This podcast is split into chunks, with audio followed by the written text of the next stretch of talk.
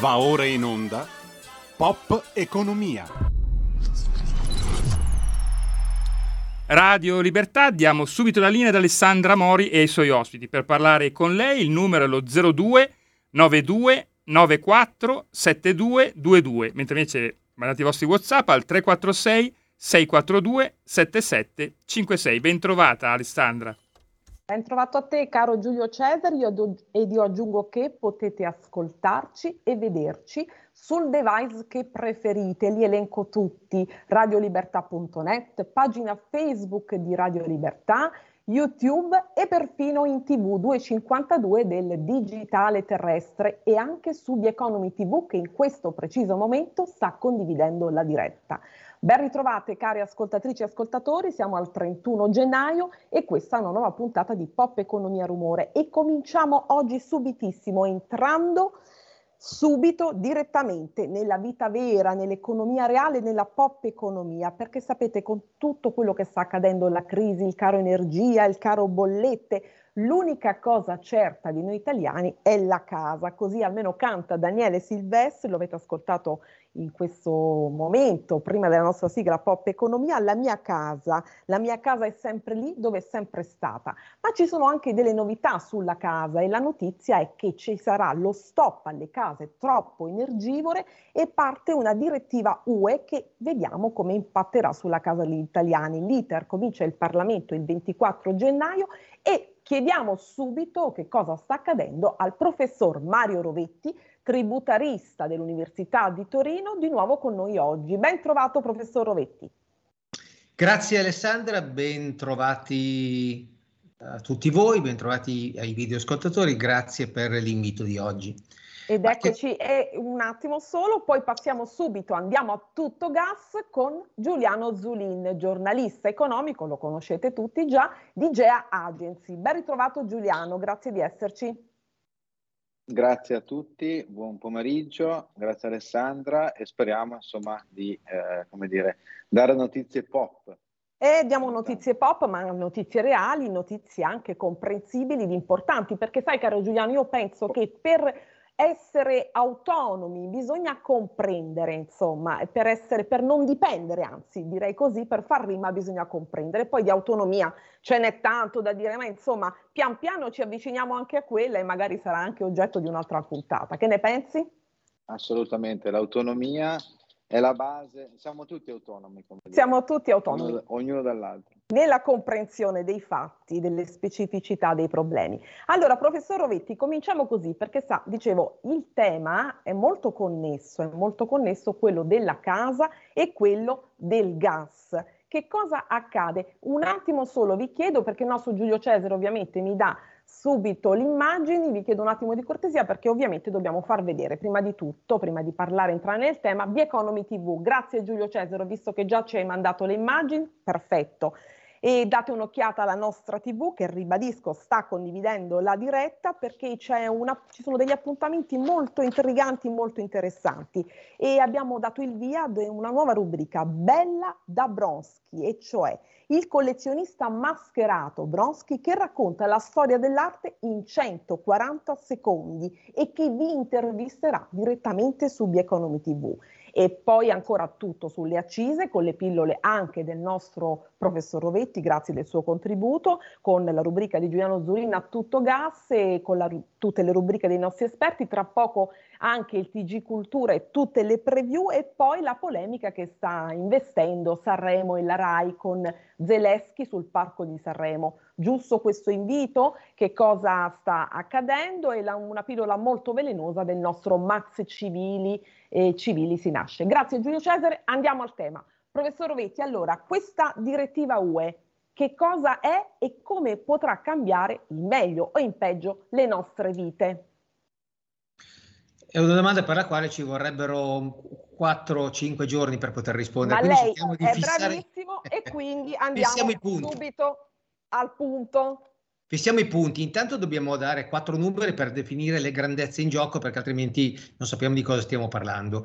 In Italia ci sono più di 40 milioni di nostri concittadini che abitano nella propria casa. Stiamo parlando del 70 tra il 70 e il 75% a seconda di chi fa la stima di eh, percentuale di proprietari di case eh, nelle quali si abita. Quindi patrimonio immobiliare, patrimonio immobiliare diffusissimo che vale all'incirca eh, 6 mila miliardi e che, che è costituito da circa 12 milioni di edifici. Ok, questo come primo dato di base. Secondo dato di base, questi 12 milioni di edifici, per almeno il 75%, sono costruiti prima del 91, prima dell'entrata in vigore della legge 10, che è quella che regolamenta le nuove caratteristiche energetiche che devono avere i fabbricati. Quindi abbiamo un patrimonio immobiliare tendenzialmente anzianotto, se non vecchio anzianotto. La direttiva vira, cerca di far virare il, eh, le capacità energetiche, le, le caratteristiche, le prestazioni energetiche degli immobili a più basse prestazioni, quelli che sono nelle classi G, nella classe F, è inutile che adesso stia a spiegare, ma la A4 è la miglior classe possibile, la G è la peggior classe possibile. Quindi tutti quegli immobili che sono nelle classi basse, basse, basse, basse dovranno eh, adeguarsi, dovranno ristrutturarsi e dovranno cadere, classificarsi almeno nella classe D entro il 2030, che è dopodomani. Allora, che cosa vuol dire? Vuol dire che per questi 12 milioni di edifici, eh, per il 75% di quei 12 milioni di edifici che sono prima del 91 e che probabilmente cadono nelle classi F e G, bisognerà intervenire per migliorare le loro prestazioni energetiche. Come si fa? Evidentemente bisogna intervenire ristrutturando l'immobile e apportando le modifiche alle quali oramai sentendo parlare di 110 siamo abituati, il cappotto termico, la sostituzione degli infissi, la sostituzione della centrale termica, tutti gli interventi che purtroppo, e vi spiego cosa voglio dire con il purtroppo, abbiamo incrociato nella nostra vita con il 110%. Il famoso 110% del quale tanto abbiamo parlato che ha lasciato in panne moltissimi purtroppo che hanno cominciato la pratica e sono rimasti appunto a metà tra uno stop and go e questo è un grande problema. Prego professore, terminiamo quindi il pensiero.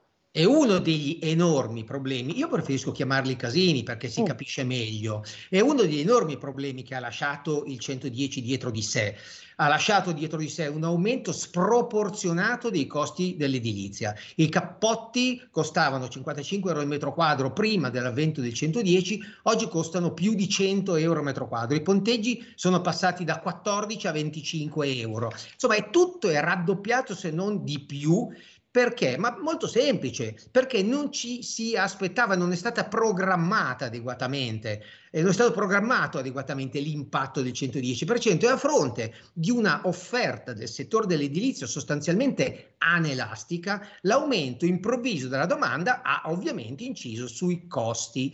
Tema che ovviamente porta con sé non solo conseguenze direi positive o comunque neutre per chi ha fatto il 110 perché ha pagato lo Stato sostanzialmente, ma porta conseguenze per tutti coloro che oggi a 110 semi finito si accostano all'edilizia perché si trovano i prezzi drogati dal sistema precedente. Quindi oggi chi scrive quella direttiva ed ha sostanzialmente sette anni di tempo per intervenire, si è forse dimenticato che almeno in Italia i prezzi dell'edilizia sono raddoppiati rispetto al normale. Oggi ristrutturare è difficile. Ora, le famiglie che dispongono di meno capacità reddituale non hanno gli strumenti per intervenire sui propri immobili in così breve tempo e a questi prezzi intervenire per ristrutturarli, adeguarli alle nuove classi energetiche. Ergo, ergo mi aspetto che il nostro Stato emetta un provvedimento simil 110 con il quale introdurrà questi bonus, ma come abbiamo già avuto modo di dire Alessandra,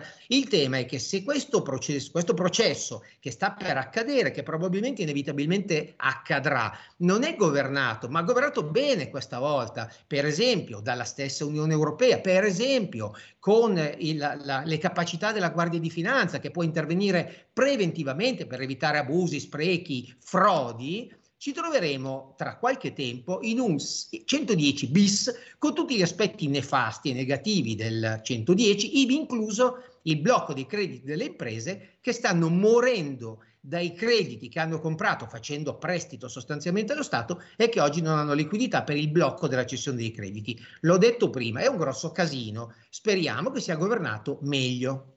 E allora andiamo ad un altro casino con Giuliano Zolin, perché mh, noi siamo tutti poco gasati, caro Giuliano, mh, ma la notizia che ci ha un po' gasato, che ci sta gasando, è il fatto che le bollette potrebbero scendere. Lo aveva già annunciato il ministro Giorgetti, Nomisma Energia con Davide Tabarelli dice, ipotizza, che il crollo del prezzo potrebbe, essere, potrebbe esserci un taglio del 33%. È così? Mh, quali previsioni possiamo fare?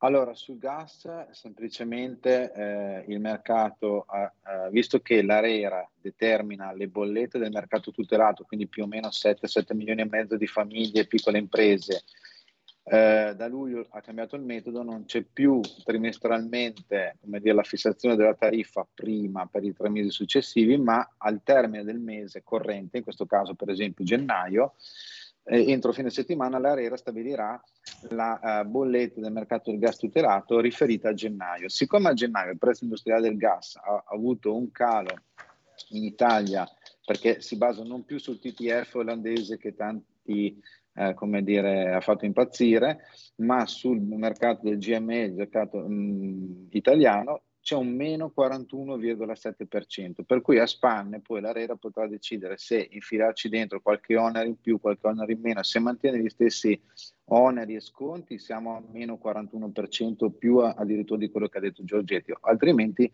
comunque potremmo essere su un meno 35, meno 40%, che è chiaramente una botta, poi una botta stavolta positiva, eh, per cui eh, che di conseguenza nel mercato libero, dove in realtà, nonostante quello che si pensi, la stragrande maggioranza delle persone è nel mercato libero, avrà chiaramente qualche conseguenza non diretta per chi magari ha siglato contratti in precedenza e magari è cascato dentro in contratti alti, però insomma, e questo poi a cascata porterà anche l'energia elettrica, in teoria non subito, ma probabilmente ad aprile, a una diminuzione. Volevo dire una roba prima al professore, sì, prego. con il quale condivido qualsiasi cosa che ha detto, ma la volevo quasi ribaltare come ragionamento, nel senso che lui giustamente ha parlato di prezzo, no? perché il problema qual è? Al di là che eh, noi vogliamo chiaramente tutte le nostre case, che poi si inserisce anche quel discorso bolletta, ovvero esatto. che se io cambio chi ha fatto il 110 ha avuto la fortuna, poi 360-370 mila edifici in Italia eh, eh, che, che, sono niente in confronto ai numeri che ha detto prima il professore, che sono costati 60-70 miliardi di euro allo Stato. Eh, è vero che poi hai una bolletta inferiore perché risparmi di brutto, no? quindi non te ne frega più niente di Putin, della guerra, del TTF, di tutte queste certo. polemiche del tetto del, del price cap. È ovvio. Però il problema è che per cambiare tutte quelle case non è che serve un PNR 2, 3, serve un PNRR 100 che, come giustamente ha detto il professore prima, eh, porterà a un'inflazione non tanto alta, il problema è che rimarrà alta nel tempo, cioè no, nel senso perché eh, visto che il dramma che abbiamo vissuto nel 2022 con inflazione all'11,6 deriva principalmente dall'energia. Se ci mettiamo dentro anche i costi delle edilizie che appunto sono raddoppiati, come diceva il professor Rovetti, cioè è ovvio che noi staremo in, in una fase inflattiva eh, perenne praticamente, almeno per 3-4 anni, con tassi alti, che vuol dire anche meno credito in un'economia iperfinanziarizzata, vuol dire praticamente il blocco completo. PNRR 100, dice Giuliano. Che cosa pensa eh, professor Vetti? Ci vorrebbe così? Ma dunque, in verità la direttiva, la Fit for 55, io l'inglese, la direttiva prevede in qualche modo, dice già quali potrebbero essere le fonti di cofinanziamento dell'operazione, tra le fonti di cofinanziamento c'è ovviamente anche l'Unione Europea. Però il problema è che se noi facciamo un conto veramente della serva, il dottor Zulina ha stra, stra, stra, stra ragione, perché se abbiamo speso la cifra che abbiamo speso, 60 miliardi, 50, 70, forse non, non lo sa neppure il ministro dell'economia, rapportata a quei 300 e qualche mila fabbricati, se pensiamo che sono 12 milioni, qual è il moltiplicatore? È una cifra incommensurabile, quindi non basterà non dico l'intervento dell'Unione, non basterà il PNR, non basteranno gli, gli, gli incentivi eh, che lo Stato vorrà eventualmente dare. Quindi ha ragionissima il dottor Zulin, c'è un problema di inflazione che diventa poi endemica a questo punto, perché è chiaro che se i prezzi dell'edilizia continuano a essere sorretti da una domanda indotta, non è una domanda spontanea, è una domanda indotta, una domanda obbligata, è ovvio che quei prezzi continueranno a pesare nel paniere della, eh, della, dell'inflazione, fino a che le imprese non si adegueranno con l'offerta. Il problema è che se le imprese dovessero adeguarsi stabilmente, strutturalmente, per garantire l'offerta che servirà a quella domanda, finita la domanda e l'offerta avranno, le imprese avranno, si troveranno in condizioni di sovraofferta e quindi si troveranno paradossalmente in condizioni di sovradimensionamento subendo un, uno sgonfiamento, un flop. Quello che voglio dire è che il 110 deve insegnare, non deve essere un capitolo chiuso, la storia insegna, la storia recente deve essere il 110 costa allo Stato in termini di frodi il 10% circa del costo complessivo. Allora bisogna partire da lì, bisogna partire. Primo, facciamo in modo che non ci siano frodi, non ci siano sprechi, non ci siano eh, come dire, situazioni in cui qualcuno si approfitta del, dell'operazione. Secondo, individuiamo quale parte mettere a carico della fiscalità generale tramite contributi, tramite bonus, tramite detrazioni Cerchiamo di capire l'Europa quanto mette sul banco e cerchiamo di capire strutturalmente come il sistema impresa nell'edilizia è in grado di, su, di sopportare questo picco che sarà temporaneo, durerà 20 anni, ma sarà temporaneo in ogni caso. 20 anni sono una frazione micrometrica in una congiuntura, non sono una congiuntura, per cui bisognerà strutturare la normativa in modo da guardare al 2050, non al 2030, perché se guardiamo al 2030 siamo messi malissimo. E lei dice, aggiungo me, solo una cosa Giuliano e ti passo subito prego. la parola, il 110 eh, deve insegnare, ma deve anche, io credo, continuare per chi è in questa situazione perché le regole in corso non si possono cambiare. Io ho tanti amici, tanti professionisti che sono in mezzo al guado in grande difficoltà perché le pratiche si sono arenate quindi, e poi ci sono perdite davvero dannose. Questo è un problema, è un grande, grande casino. Giuliano, prego. Ah, ho fatto un conto della serva. Eh, eh con questa serva oggi. 2.400 miliardi perché se abbiamo speso più o meno 65 di 360 mila case, se fossero 12 milioni, adesso spannometricamente sono 2.400 miliardi, cioè praticamente il debito dell'Italia, no? più o meno, anzi un po' meno. E, no, il tema che dice il professore giustamente è un po' anche, eh, si rispecchia anche nel PNRR no? attuale, no? non nel PNRR 100, cioè il problema è proprio della struttura dello Stato che mh, fa fatica a fare qualsiasi roba, purtroppo. Non è dipeso da destra, sinistra, cioè, ma negli ultimi 30 anni c'è stato un deperimento dell'efficienza della pubblica amministrazione a tutti i livelli, Stato centrale fino all'ultimo comune, vuoi per i tagli, vuoi perché c'è stata anche una riduzione forte del, dei dipendenti pubblici, non c'è, non, non c'è stata una premialità, la meritocrazia è andata un po' a quel paese. E quindi alla fine cosa ci troviamo? Che il PNRR facciamo fatica a portarlo avanti.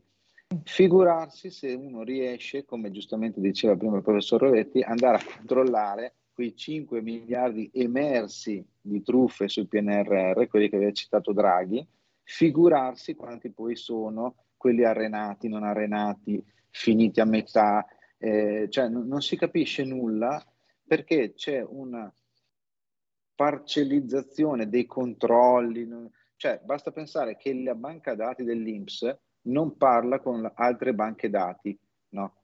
Cioè quindi adesso so, sono cavolate, no? E, e, vai a vedere poi il reddito di cittadinanza lo prende magari un signore che magari prende anche un sussidio dal comune, dalla regione. Eh, è sussidiato dovresti, in tanti, insomma. Ma dovresti unificare per esempio i sussidi, cioè non puoi avere che ognuno fa quattro parrocchie e porta a casa, no? quando magari altri che invece hanno bisogno non riescono andare, neanche ad andare a una parrocchia. Ecco, no? perché tu Giuliano lo accennavi, la nostra mannaia, la tegola massima, qual è? Il debito pubblico. Una battuta con te perché abbiamo sei minuti alla fine e poi con il professore un accenno sul fisco molto importante, seconda mannaia. No, secondo me sarò telegrafico, il problema del debito pubblico è legato adesso anche alla BCE. L'aumento dei costi del, ta- del costo del denaro e quindi dei tassi vuol dire che mantenere la sostenibilità, una bella parola, no? per eh, tenere in piedi il debito pubblico, la spesa, la struttura, è sempre più cara. Quindi hai sempre meno margini come Stato, come governo per intervenire. Basta vedere che, per esempio, sui sussidi in favore delle famiglie e delle imprese legate al caro energia, Germania ha messo 200 miliardi, la Francia ha messo prezzi politici, la Spagna idem, la Grecia pure, i Paesi Bassi, il Belgio aumentano anche gli stipendi, in Italia siamo agli sconti che sono addirittura spariti, per esempio, nelle accise e IVA sulla benzina che hanno portato a un più 20% circa, scusami, più un 12-13% circa del prezzo del carburante dal 31 dicembre a oggi. Ed è ovvio che poi l'inflazione non va giù. Ed, ed abbiamo una telefonata. Cara... Ed abbiamo una telefonata, perché quando si parla di debito, di fisco e di casa, gli ascoltatori si scaldano. Noi siamo qui pronti. Prego. Sì, pronto, eh, buon pomeriggio. So, chiamo da buon pomeriggio a lei. Io, io, non ho capito bene, sinceramente, cosa ci guadagna il, lo Stato col 110%. Io, per esempio, abito a Trieste e qua stiamo dando lavoro con questo 110% a albanesi, croati, sloveni, che sono artigiani. Qualcuno, qualcuno sarà anche bravo, ma di, fanno di quelle schifezze pazzesche e poi anche il denaro non rimane qua perché viene mandato anche nel, nel paese di origine. Quindi ehm, che guadagno ha lo Stato? Ma lo Stato riceve i soldi da noi, dalle nostre tasse. E anche prima sentivo eh, paga lo Stato, ma il, lo Stato siamo noi, paghiamo noi queste schifezze. Allora cerchiamo, io sinceramente non, non capisco questo discorso del 110%, voleva creare lavoro, ma che lavoro crea? Che dopo eh, tutti questi, io, io vicino a casa mia ci sono edifici che hanno le impalcature ferme da un anno, un anno e mezzo. Eh, per me un, sarebbe da togliere assolutamente. Cioè... Rispondiamo subito, grazie, grazie mille. Professor Rovetti, cerchiamo di ehm, entrare nel merito e capire. Mi pare che l'ascoltatore dice ma qual è il problema in realtà? Perché lei parlava più di un'incidenza, di uno sbaglio sul debito, ciò che ha arrecato no, nella procedura il 110. Cerchiamo di rispondere.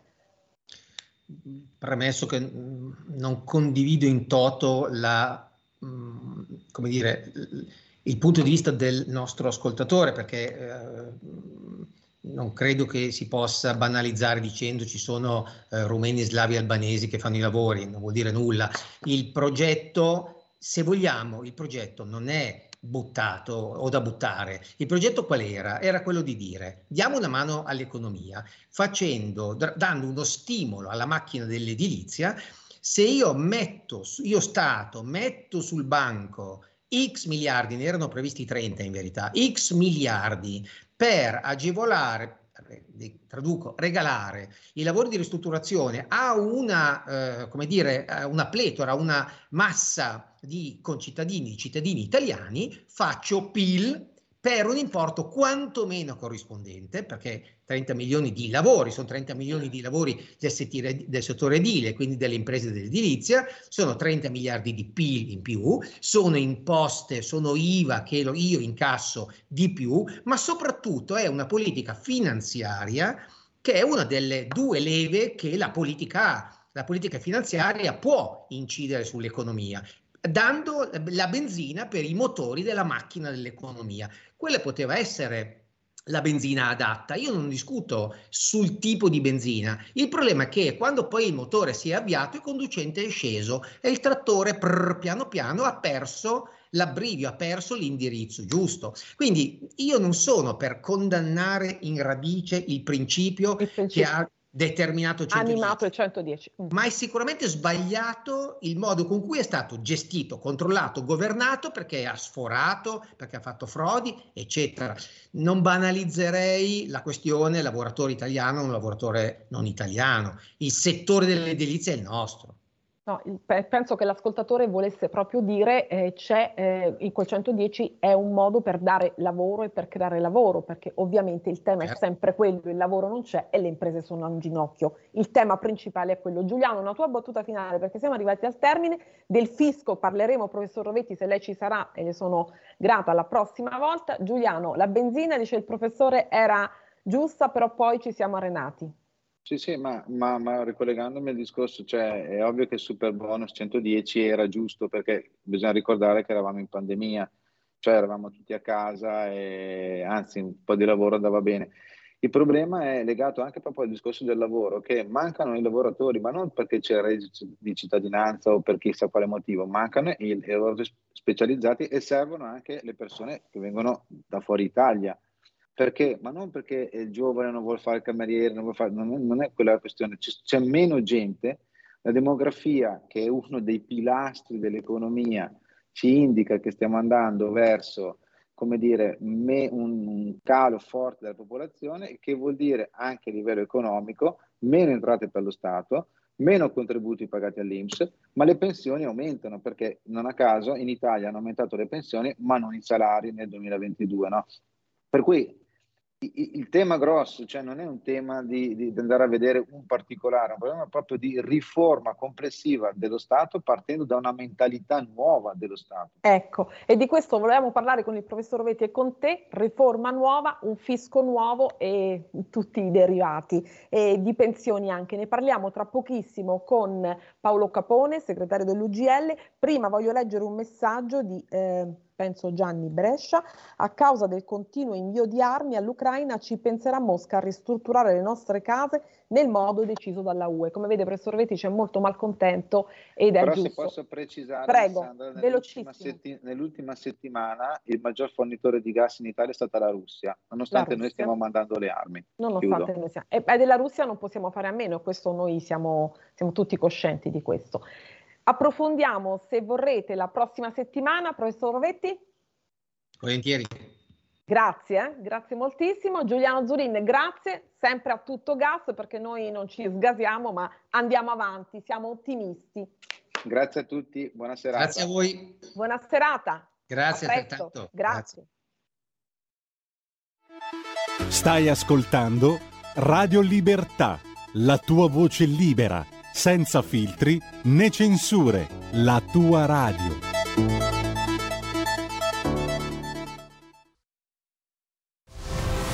C'è un equilibrio tra tutte le cose. Luce e ombra. Bene e male. Non ci saranno più regole. Il popolo si sta sollevando.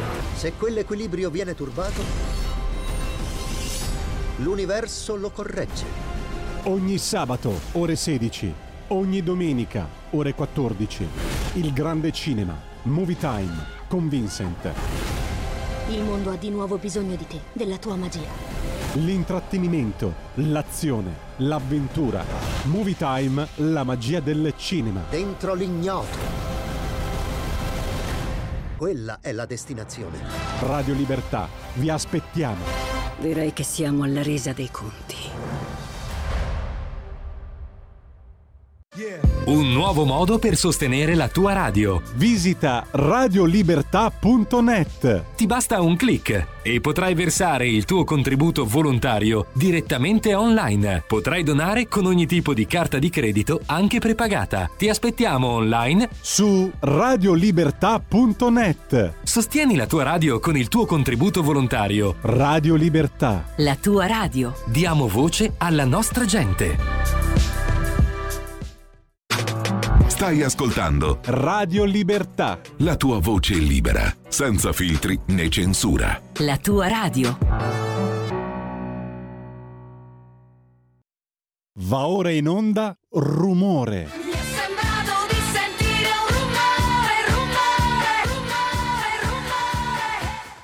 Radio Libertà, eccoci alla seconda parte di Pop Economia Rumore, ridiamo subito la linea ad Alessandra Mori. Ed eccoci con tutto il rumore delle aziende, del lavoro, delle imprese, co- così come dice la nostra pubblicità, non siamo alla resa dei conti, ma stiamo facendo i conti senza sconti. Ed è un piacere oggi ritrovare con noi Paolo Capone, segretario generale dell'UGL. Ben ritrovato. Grazie per l'invito, buonasera a tutti voi. Ed è importantissima la sua presenza perché, lo dicevamo nella prima parte, anche con il t- contributo preziosissimo dei nostri ascoltatori, l'emergenza è sempre la stessa, è inutile girarsi, girarci intorno. La preoccupazione è quella di perdere le aziende e i posti di lavoro. Questo è il grande rischio dell'inflazione che ci sta attanagliando. Ne parliamo ogni volta in questa trasmissione e il ministro dell'economia Giorgetti qualche giorno fa ha detto l'inflazione preme ma il tessuto economico tiene. Sta tenendo, segretario Capone, il tessuto economico del paese? Eh, diciamo così, non sta crollando in questo momento. Che è una questo cosa diversa, è... da dire tiene. Che, che è una cosa diversa. In realtà eh, la preoccupazione è alta. Quello che stiamo osservando sul campo è che ancora le aziende, diciamo così, non hanno eh, lanciato allarmi sì, ma non hanno ancora bloccato le produzioni. Insomma, c'è ancora un uh, tessuto produttivo che sta tenendo a costo ovviamente di sacrifici da parte dei lavoratori, ma soprattutto da parte delle aziende che, eh, malgrado le nubi nere che addensano il cielo, stanno continuando a eh, mantenere, mantenere aperta la produzione. Ci sono degli elementi ovviamente di preoccupazione grande. Quello a cui facevamo riferimento, che è l'inflazione, eh, a dicembre attestata intorno all'11,6%, che dagli anni 80 non si vedevano numeri di questo, di questo tipo, è un tipo di inflazione particolare. Provo a uh, essere il più chiaro possibile. L'inflazione è quel, l'aumento percentuale del uh, valore del denaro che, del, del costo scusate, dei prodotti che vengono prodotti che si ha nel momento in cui c'è molto circolante, cioè ci sono molti soldi nel, nel mercato e quindi è come può andare a comprare, no, se tutti vogliono comprare le arance, un giorno al mercato rionale, quelle arance avranno un prezzo più alto. Più alto. Perché c'è tanta richiesta. Ecco, l'inflazione funziona così, misura la, la domanda di beni e servizi. Questo tipo di inflazione invece è un po' diversa, proprio perché non fa scopa con denaro circolante maggiore, tant'è che le retribuzioni dei lavoratori sono le più basse d'Europa. Noi abbiamo misurato eh, con il Censis eh, il primo maggio dello scorso anno, in una ricerca che è stata fatta piuttosto importante, che l'Italia negli ultimi dieci anni ha perso l'8,3 di capacità, il lavoratore italiano ha perso l'8,3% di capacità di acquisto, mentre potere d'acquisto, potere d'acquisto. Di potere d'acquisto, di potere d'acquisto, mentre in tutti i paesi dell'Ocse peggio di noi fa soltanto la Spagna e la Grecia. Allora, che succede? Non abbiamo molti soldi a disposizione da spendere, eppure i prodotti aumentano. Quindi questa è un'inflazione speculativa, che è la più pericolosa delle inflazioni possibili. Perché quando c'è l'inflazione, quella diciamo così, normale, le banche aumentano per esempio i tassi di interesse? Perché ci sono molti soldi in giro e quindi anche il denaro costa, costa di più. In, un, in, una situazione invece come questa, dove la speculazione è, dove scusate, l'inflazione è speculativa, aumentare, come sta facendo la Banca Centrale Europea, i tassi di interesse del denaro crea un ulteriore pericolo per le aziende e pericolo per uh, i cittadini, in particolare per quelli che sono impegnati con spese a lungo termine variabili, leggasi mutuo per l'acquisto prima casa o seconda o terza casa, ma comunque per l'acquisto di immobili, e dall'altra parte le aziende che hanno bisogno di liquidità per fornirsi su un mercato dove i prodotti eh, primari di trasformazione, perché noi non siamo ovviamente un paese, siamo un paese di trasformatori, non siamo un paese produttore dei beni primari, tranne quelli dell'agricoltura. Eh, la, la, trasformazione, eh, cioè i prodotti da trasformare, dall'acciaio a qualunque altro, hanno un costo sempre più, più alto a causa della eh. guerra tra Russia e Ucraina, a causa, a causa di, un, di, un, meccanismo inflattivo, che si è, inflattivo speculativo che si è messo in, in moto. L'UGL, che è un importantissimo sindacato, cosa chiede, cosa ha chiesto e cosa sta chiedendo al governo per mh, recuperare questo potere d'acquisto di aziende e lavoratori? Beh, noi abbiamo chiesto come prima, come prima, tipo, come prima iniziativa quello di dare un taglio netto importante al ah. cuneo fiscale, che è quella parte di tassazione a carico del lavoratore e che rende la busta paga netta più bassa di quella che la paga il datore di lavoro, in realtà. Quindi su quello, diciamo così, detassando quella parte, usando la leva fiscale sul, sul cosiddetto cuneo fiscale, ogni lavoratore potrebbe avere in tasca un po' più di disponibilità e con queste quindi contribuire a tenere in piedi almeno i consumi del mercato interno, se quelli dell'esportazione hanno problemi. Tenete conto che sul mercato interno grava ovviamente il costo dell'energia, che negli Stati Uniti d'America è un terzo di quella che, che paghiamo noi oggi eh, attualmente in Italia a causa del, della situazione a cui facevamo già riferimento prima. Quindi i nostri prodotti non sono neanche competitivi sui mercati internazionali. Esatto, e questo è un altro problema. Esatto. Certo.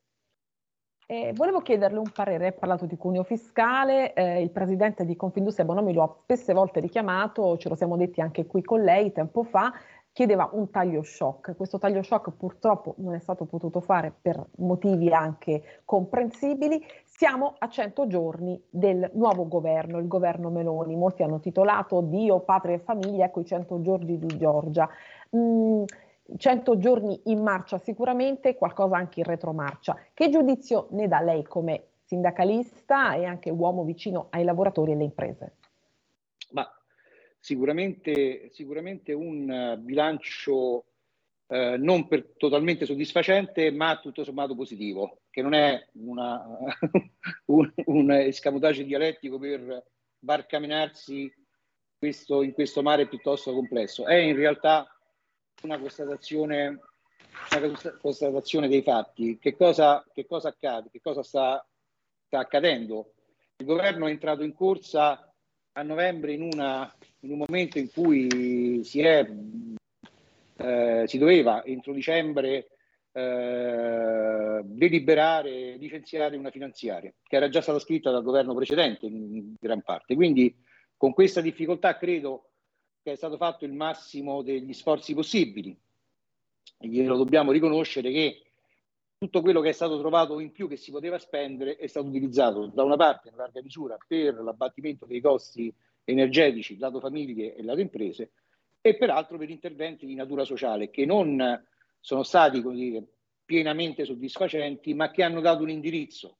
È stato tagliato un po' il cuneo fiscale, rivalut- sono state rivalutate un po' le pensioni, sono stati aperti dei tavoli di confronto importanti su alcuni, sul, su alcuni diciamo così, su alcune crisi particolari, su alcuni argomenti particolari. Insomma, c'è stato un tentativo di fare meglio. Sono stati dati un po' più di risorse alle famiglie, dando anche lì un indirizzo. Insomma, eh, adesso se definirlo, eh, questi, definire questi 100 giorni Dio, padre e famiglia forse è un po' troppo, però sicuramente eh, sono stati caratterizzati da un alto tasso non di elargizioni ma di socialità messa in campo e questo credo che per il futuro lasci ben, ben sperare. Dio, patria e famiglia e lavoro, aggiungiamo noi.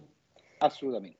E un tema molto importante, delicatissimo. Eh, cito una storia, ne cito una sola per dirne tante, perché sarebbe impossibile purtroppo citarne tutte, perché sono moltissime, troppe. C'è un caso che mi ha molto colpito, mh, Angelo morto di lavoro nel cantiere navale di Palermo, un saldatore di lamiere e di cuori, Salamone, 61 anni, schiacciato da una lastra, ha lasciato la moglie e tre figli e questo è il tema delle, il problema, la tragedia delle morti sul lavoro.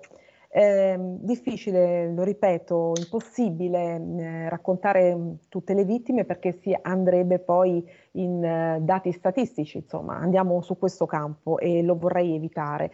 Ma mm, che cosa si può fare per tutto questo? So molto bene, perché vi seguo da tanto, che l'UGL è stato un sindacato sempre vicino a questo problema e ha lanciato delle campagne di sensibilizzazione e anche per quanto riguarda la prevenzione molto forti. Lei ci ha anticipato delle immagini molto potenti che vorrei ci eh, descrivesse, raccontasse, mentre il nostro Giulio Cesare Carnelli, che è una scheggia eccezionale, ce le mostrerà una dopo l'altra in sequenza perché sono molte, ne abbiamo scelte ovviamente alcune perché eh, sono le più belle, ma insomma quasi tutte credo le possiamo mandare. Eccole qui che scorrono. Questo è?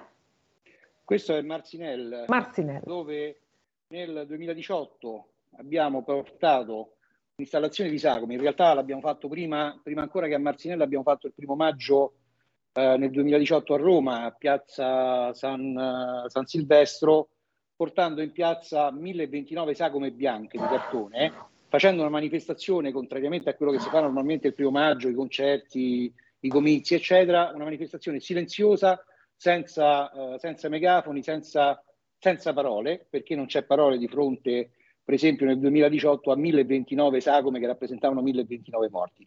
E le abbiamo messe lì a Piazza San Silvestro, in questo contesto vicino ai palazzi della politica, per denunciare questo fenomeno che sta continuando ad affliggere il mondo del lavoro. Abbiamo chiamato la manifestazione Lavorare per vivere e l'abbiamo ripetuta l'8 agosto a Marsinella. Perché l'8 agosto? Perché l'8 agosto si celebra in Italia non tutti lo, lo, sanno, non tutti lo ricordano. Ricordiamolo, agosto, spieghiamolo ecco, bene, ovviamente non tutti L'8 agosto è una giornata che per la maggior parte degli italiani eh, attiene... È una giornata festiva, una giornata da ombrellone, insomma. Certo, eh, la maggior parte la passano sotto gli ombrelloni, l'UGL da sempre e negli ultimi anni con maggior, eh, con maggior attenzione, di, di, se è possibile, del passato, l'8 agosto ha una delegazione sempre che va a Marcinel a ricordare il sacrificio delle vittime italiane nel mondo.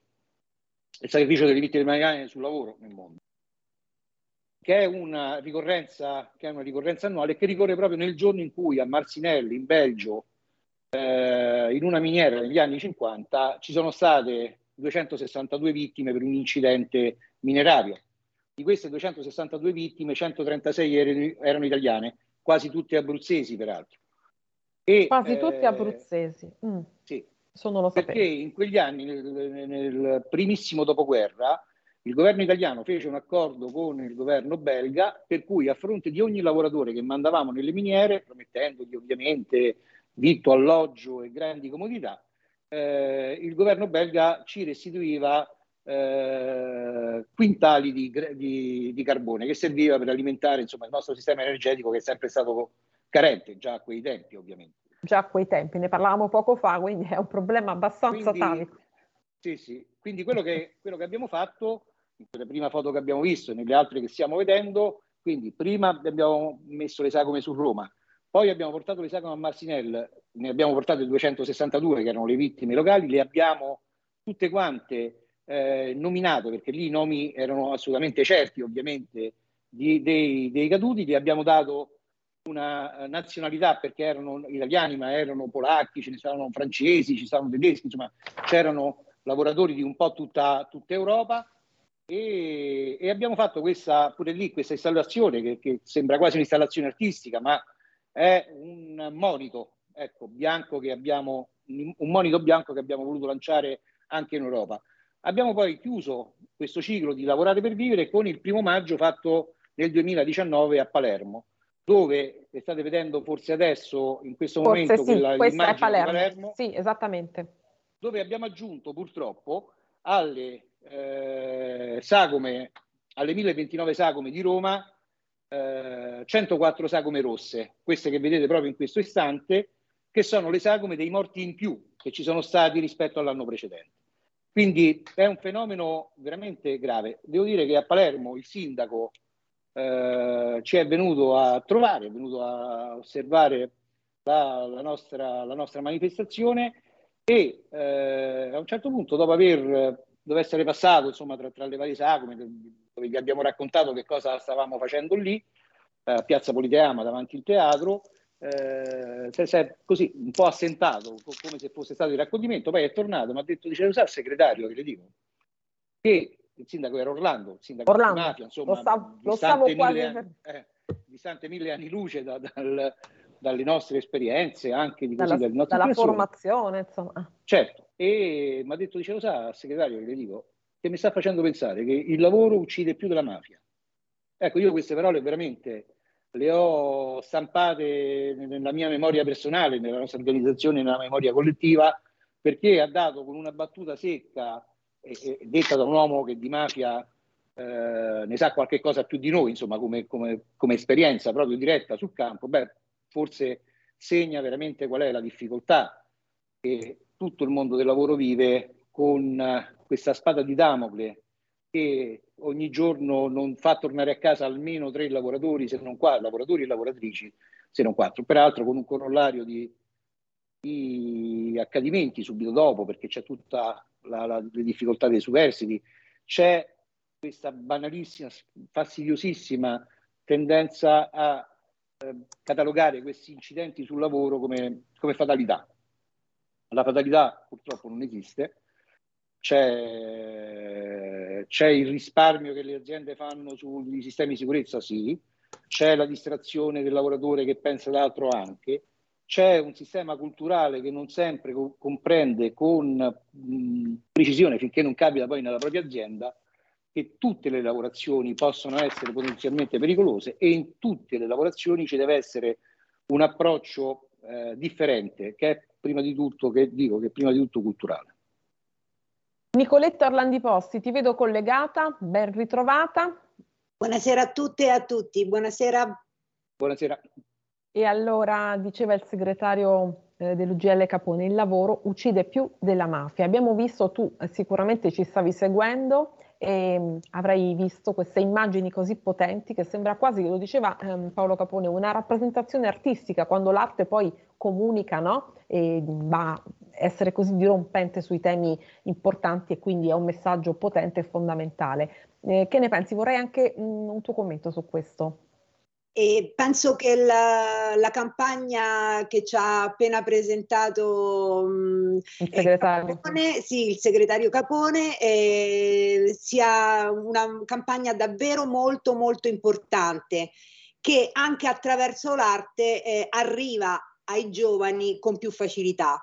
Altrettanto importante è il messaggio che JR, eh, artista internazionale, eh, ha, eh, quello che ha squarciato la facciata di Palazzo Strozzi a Firenze e quella di Palazzo Farnese a Roma, che è la sede dell'ambasciata di Francia, eh, ha lanciato eh, da Milano.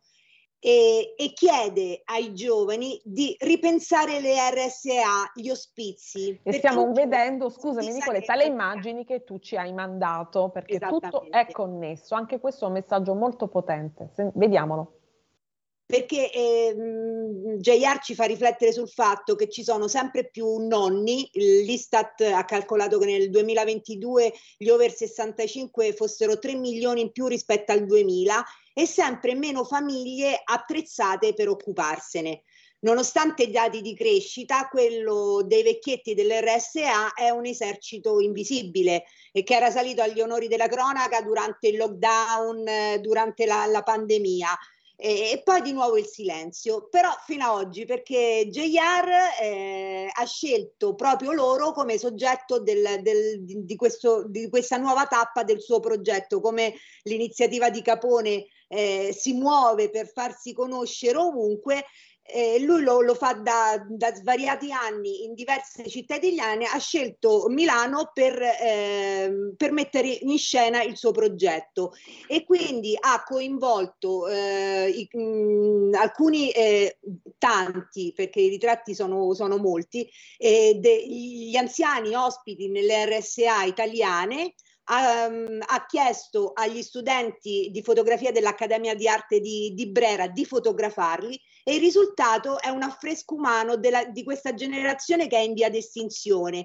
Che, che, possiamo ammirare tutti quanti a Milano sulla facciata del Museo del Novecento e all'attiguo Palazzo dell'Arangario in Piazza Duomo, nonché il 3 eh, febbraio inaugurerà un altro pezzo di questo, di questo mosaico eh, di fronte a una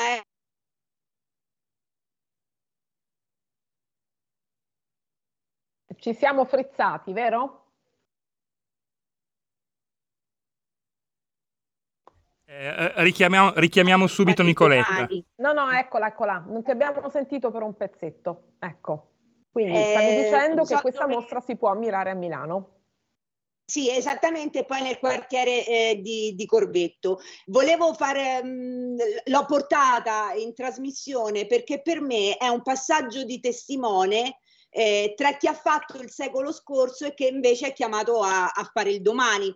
Eh, due generazioni che spesso faticano ad interagire, eh, pensiamo a un passato analogico e un futuro digitale, ma in questa occasione hanno trovato un punto di incontro e secondo me anche una dichiarazione eh, d'affetto verso i nostri nonni, magari anche quelli che non ci sono più, eh, e di, di, di, riportare l'attenzione pubblica sul ruolo degli anziani e il confronto tra le diverse generazioni. E allora, potere del sindacato, potere dell'arte, della cultura, segretario Capone, che ne pensa? E questo mi fa pensare anche alle pensioni, perché abbiamo parlato di nonni e chiudiamo anche con questo. Innanzitutto vorrei sapere che cosa pensa di questo che ha detto Nicoletta e di queste potenti immagini. Ma le immagini rappresentano fortemente quello che conosciamo eh, tutti quanti, ma che spesso per, eh, per opportunità, per necessità, per, per, mille motivi diversi, perché la società non è organizzata come, eh, come, come secolo, all'inizio del secolo scorso e alla fine di quello ancora precedente, 1800 e 1900, fondamentalmente eh, i nuclei familiari si riunivano intorno a una casa plurifamiliare fondamentalmente dove finché potevano lavorare i nonni lavoravano e dopo assicuravano diciamo così, la trasmissione della, della sapienza fondamentalmente. No? Eh, svolgevano questa, questa funzione di collegamento tra le loro esperienze e quelle dei giovani che dovevano, che, che dovevano affrontare il mondo, la vita, che per secoli si è trasmessa però simile a se stessa no? I, I, tempi della natura, i tempi della coltivazione, non quella intensiva che conosciamo oggi, ma quella e, e non quella biologicamente modificata, no? eh, erano, erano sapienze fondamentali e quindi c'erano queste famiglie allargate dove i nonni trovavano una dimensione domestica in, importante, proprio nel, soprattutto nella trasmissione della sapienza. Tutto questo purtroppo non c'è più. Viviamo adesso in case che sono nella migliore delle ipotesi intorno ai 70 metri quadrati, tranne che si può permettere cose esagerate, ma Esagerate. insomma una casa, una casa normale per, eh, di, di, natura, una casa diciamo così convenzionata è sui 90 metri quadrati. In, una, in 90 metri quadrati ci abita nuclei ormai monogenitoriali o eh, coppie con eh, un bambino massimo, cioè abbiamo una tendenza quindi a sganciarci da quel ciclo naturale che è legato ovviamente al, alla gioventù, alla, all'età della, della, sapienza e all'età poi di, del, così, della trasmissione di questa sapienza. E ci siamo organizzati la società in una maniera che ovviamente non, non ci consente di eh, sfruttare eh, quello che avevamo e purtroppo ci costringe a volte, costringe molti di, voi, molti, molti di noi a volte a, ricorrere a quei luoghi di residenza che in alcuni casi sono luoghi assolutamente molto confortevoli, in molti altri casi abbiamo le cronache che ci, ci restituiscono eh, situazioni veramente aberranti. Su quello, se posso citare, sistemi di controllo in ogni RSA, così come in ogni asilo, dovrebbero essere messi obbligatoriamente alla faccia della Sottoscrivo e condivido in pieno, perché qui la privacy non, non può esistere. Non, ecco, certo. non può esistere, perché quelli, quelli, sono comportamenti criminali. E al netto però, al netto però di questo, ecco, c'è, c'è una spezzatura tra le varie generazioni, c'è un abbandono tra le varie generazioni e questo è un prezzo che pagheremo in termini anche di capacità di riadattarci al mondo, che è vero che è molto veloce, ma ci troverà sempre un po' più poveri del, delle generazioni precedenti. Per la generazione che sta affrontando l'età della saggezza, e quindi torniamo ai nonni, vorrei usare a proposito di Sapienza la sua sapienza per tradurre questa notizia che non è molto chiara. Gli aumenti delle pensioni a febbraio non sono per tutti, non tutti gli assegni saranno rivalutati in base all'inflazione nel prossimo mese. Ci può spiegare, come lei sa fare in, poco, in pochi minuti, che cosa significa questo in, nella pratica? Significa, significa che intanto le pensioni non sono state rivalutate rispetto al valore, ovviamente al prezzo, al, al valore del, del, denaro negli ultimi dieci anni. Questo, questa l'ultima finanziaria, quella scritta da Draghi, prevedeva per quest'anno una rivalutazione piena del, eh, delle, delle, pensioni con i dati ovviamente rispetto ai dati Istat, rispetto all'inflazione. Eh, questo purtroppo proprio perché la finanziaria ha dovuto affrontare delle emergenze legate fondamentalmente, come dicevamo prima, al costo dell'energia e altre, diciamo, altre cose simili, eh, diciamo così, ha avuto un'efficacia limitata. Per limitare il, per limitare il costo di questa, di questa misura e comunque dare un segnale, è stato deciso di dividere in cinque fasce le, le pensioni, le fasce più basse, la fascia più bassa ha preso la rivalutazione piena e poi man mano eh, sono scalate, quindi quella percentuale è diminuita man mano che cresceva la pensione di cui uno gode.